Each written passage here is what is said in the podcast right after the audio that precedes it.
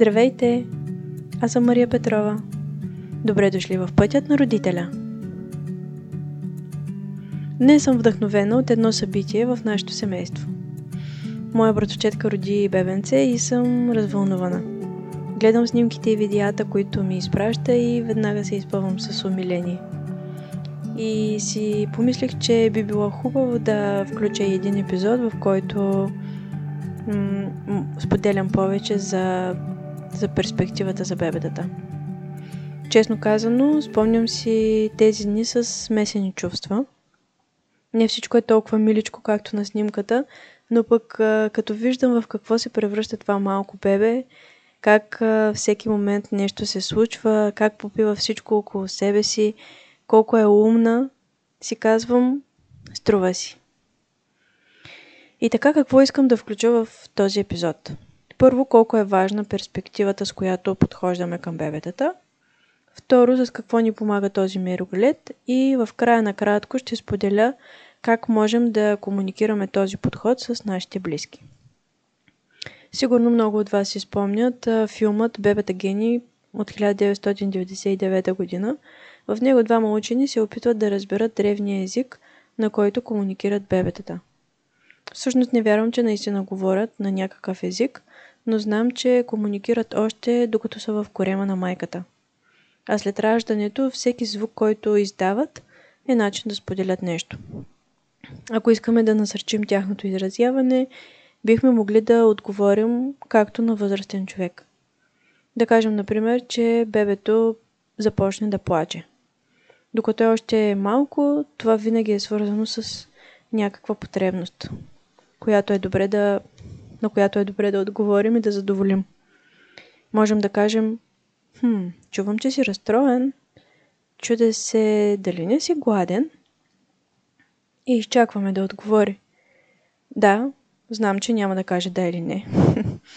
Но ако присъстваме напълно в този момент и наблюдаваме, може и да видим някакъв знак или пък детето да спре да плаче и да ни погледне, например – но дори да е още съвсем малко и да стои повече време с затворени очи, повечето време с затворени очи, да изчакаме да отговори е уважението, което всеки човек трябва да получи.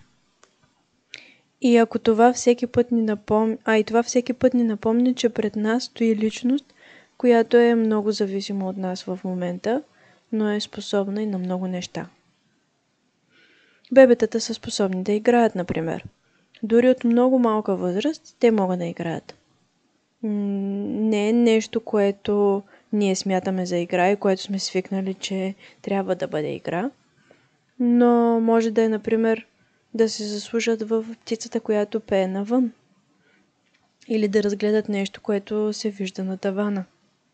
Ако наблюдаваме и отделим това време, ще забележим тези малки неща, които в идеалния случай не бихме прекъснали можем да кажем, ако искаме да се включим, докато детето, примерно, наблюдава нещо на тавана, можем да кажем, чуде се, дали не гледаш светлината, която влиза през прозореца? Спомням си колко много а, Дара обичаше да гледа листата на дърветата, когато излизахме на разходка.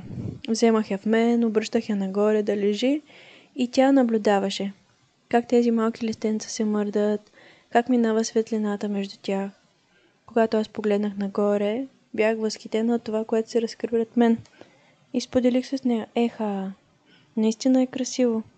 Листата, вятърът, който ги мърда.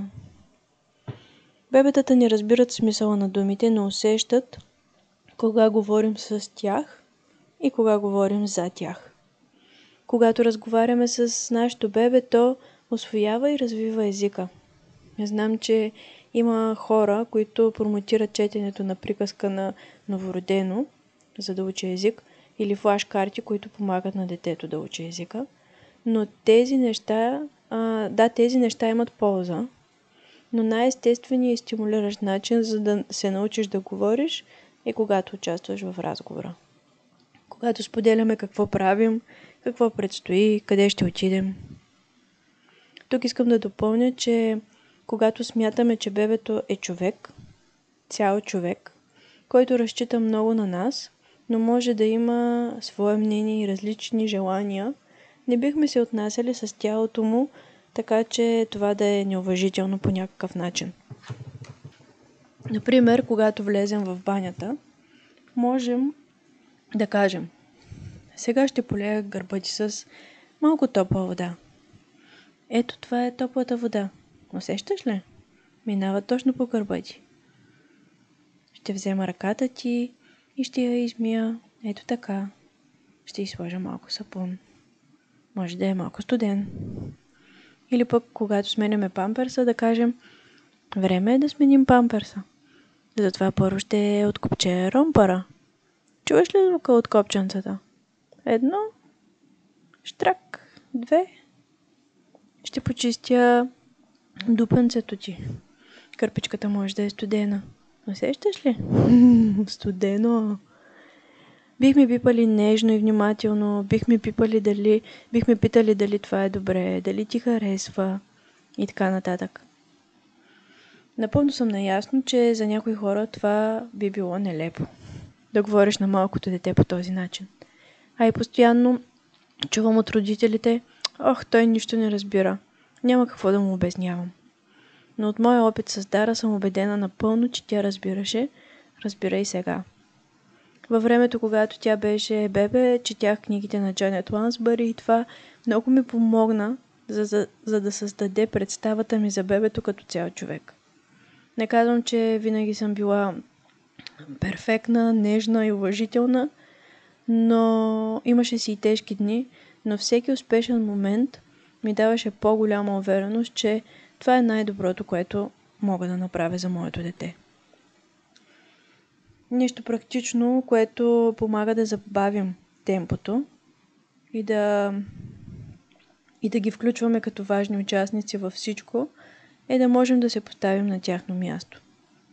Представете си да излезете в един напълно нов свят, нова светлина, звуци, миризми, докосвания. И както си лежите и гледате нещо, изведнъж идва един гигант, дори това да е мама, и просто ви вдига на високо, изведнъж, рязко и започва да се смее в лицето ви, да говори неща от типа на ай, ай, ай, някой ма е акъл, хайде, сега ще дойдеш да ти сменя памперса. Шумно и много, много бързо. Как бихте се почувствали? Представете си сега друга възможност. Ако приближи човек, наведе се към вас, забележи, че гледате нещо и изчака.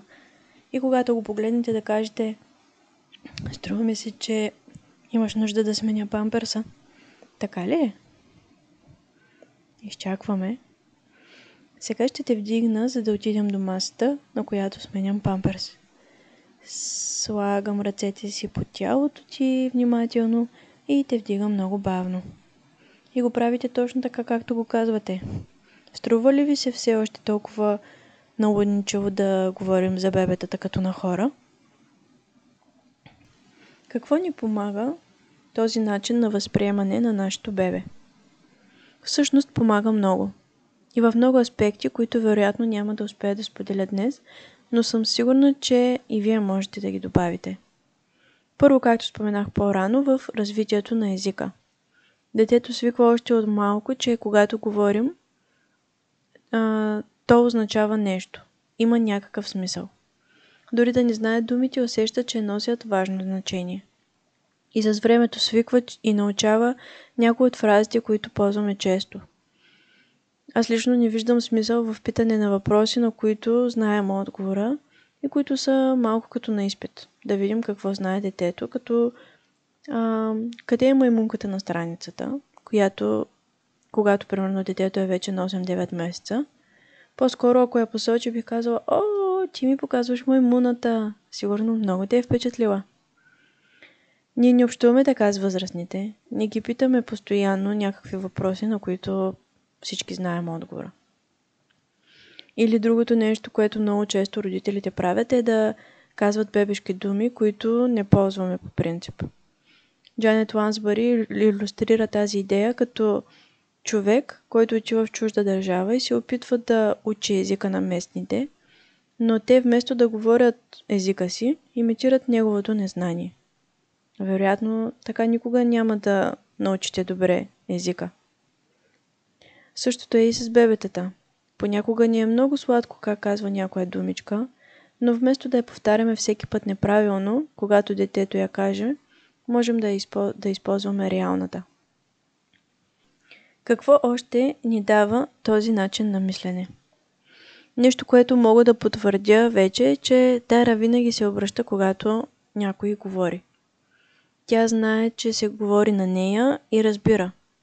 Когато още от бебе е зачетена като човек, в нея се формира идеята как изглежда общуването, как се докосваме, какви са очакванията ни. Спомням си преди 8-9 месеца, когато тък му проходи, бяхме с приятелка, която искаше да помогне на Дара да изкачва стълби. Когато се върнаха, моята приятелка ми каза изумена Мими, ама тя всичко разбира. Когато й казах да се хване за парапета, тя го направи. Знам, че за много хора е очудващо детето да разбира, когато му се говори. За жалост, дори в детски градини съм чувала учители в яслена група, които казват Ох, до две години нищо не разбират. Няма нужда да им обясняваш. Виждала съм деца, които наистина не отговарят, ако ги попиташ нещо. И не, че те не разбират, просто не са свикнали с такова отношение. Не са свикнали някой да се интересува от това, което имат да кажат. Или да ги изчакат да, да го кажат. Но представете си да израснеш около хора, които вярват в теб. Вярват, че си нещо повече от едно неспособно бебе. Че ти дават възможности за избори, когато това позволява че зачитат твоето време и не те прекъсват, когато ти дават възможност да си изкажеш тъгата, раздразнението, притеснението, с плач или с силни звуци при бебетата, без да са изплашени. Еха. Това звучи хубаво. Звучи добре. И ако някой от вас слуша това и си дава сметка, че не е постъпвал по този начин до този момент и му се иска да беше го правил – може да се появи вина или тревога, но всеки родител прави всичко, на което е способен. Прави най-доброто. Това е което сте знаели, това е което е достигнало до вас. Но добрата новина е, че никога не е късно да промените и да започнете да гледате така на детето си. А те са толкова адаптивни, особено към положителните промени. Като последна точка, както ви казах, искам да включа и как би изглеждало комуникирането на този начин на мислене с други близки, които са част от обкръжението на детето. Хората по инерция могат да вдигнат бебето без да му кажат или да ви го вземат от ръцете без да попитат, но ние винаги можем да се намесим. Ако вече бебето е при другия човек, няма да кажа нищо, освен ако това не е някой, който ще ми помага в грижите за бебето, като баба му или дядо му. Ако съм усетила, че детето е реагирало по някакъв начин, бих казала на бебето нещо като «О, баба те взе много бързо. Може би не беше готов. Ще я помоля да ти казва преди да го прави». Ако държа бебето и баба му идва да го вземе, бих си сложила ръката между нея и бебето и ще кажа «Мисля, че баба иска да те вземе. Имаш ли нещо против?» И изчаквам. Със сигурност ще усетя какво иска детето. И ако е да, е лесно. Подавам го на баба му. Ако е не, тогава мога да попитам баба му. Струва ми се, че той не иска сега. Това окей ли е с теб? Ако сме изморени и имаме нужда от това някой друг да поддържи бебето, няма да го питам, а просто ще кажа Баба ще те вземе, защото искам да отида да поспя в другата стая. Ще се върна след малко. Подавам те на баба. Има много възможности, с които да установите контакт с детето, да му кажете какво ще се случи и така и да покажете на своя близък, че уважавате мнението на бебето и имате този подход към отглеждането му. Да, възможно е да срещнете неразбиране от другата страна. И може да си замълчите, ако сте от хората, които се притесняват да не обидят някого. Но когато става въпрос за възпитанието и за това, което смятате за важно за вашето дете – тогава си струва да сте смели да го отстоявате. Разбира се, може да има компромиси и разговори, но не и за фундаменталните неща. А това как възприемаме бебето е нещо много важно. Надявам се, че това е било полезно.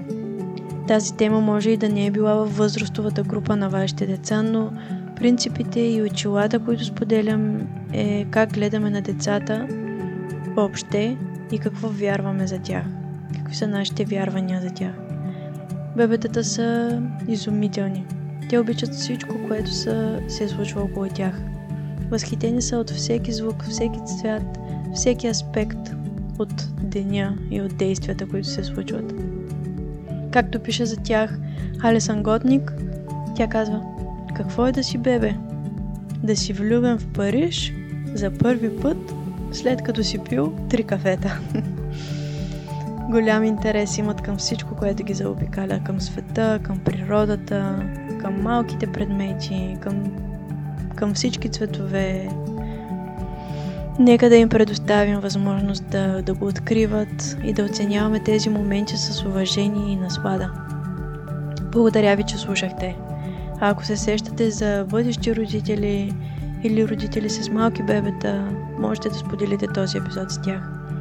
Ще се радвам общността ни в Instagram и в Facebook да се разрасне, за да си помагаме взаимно в нашия път като родители.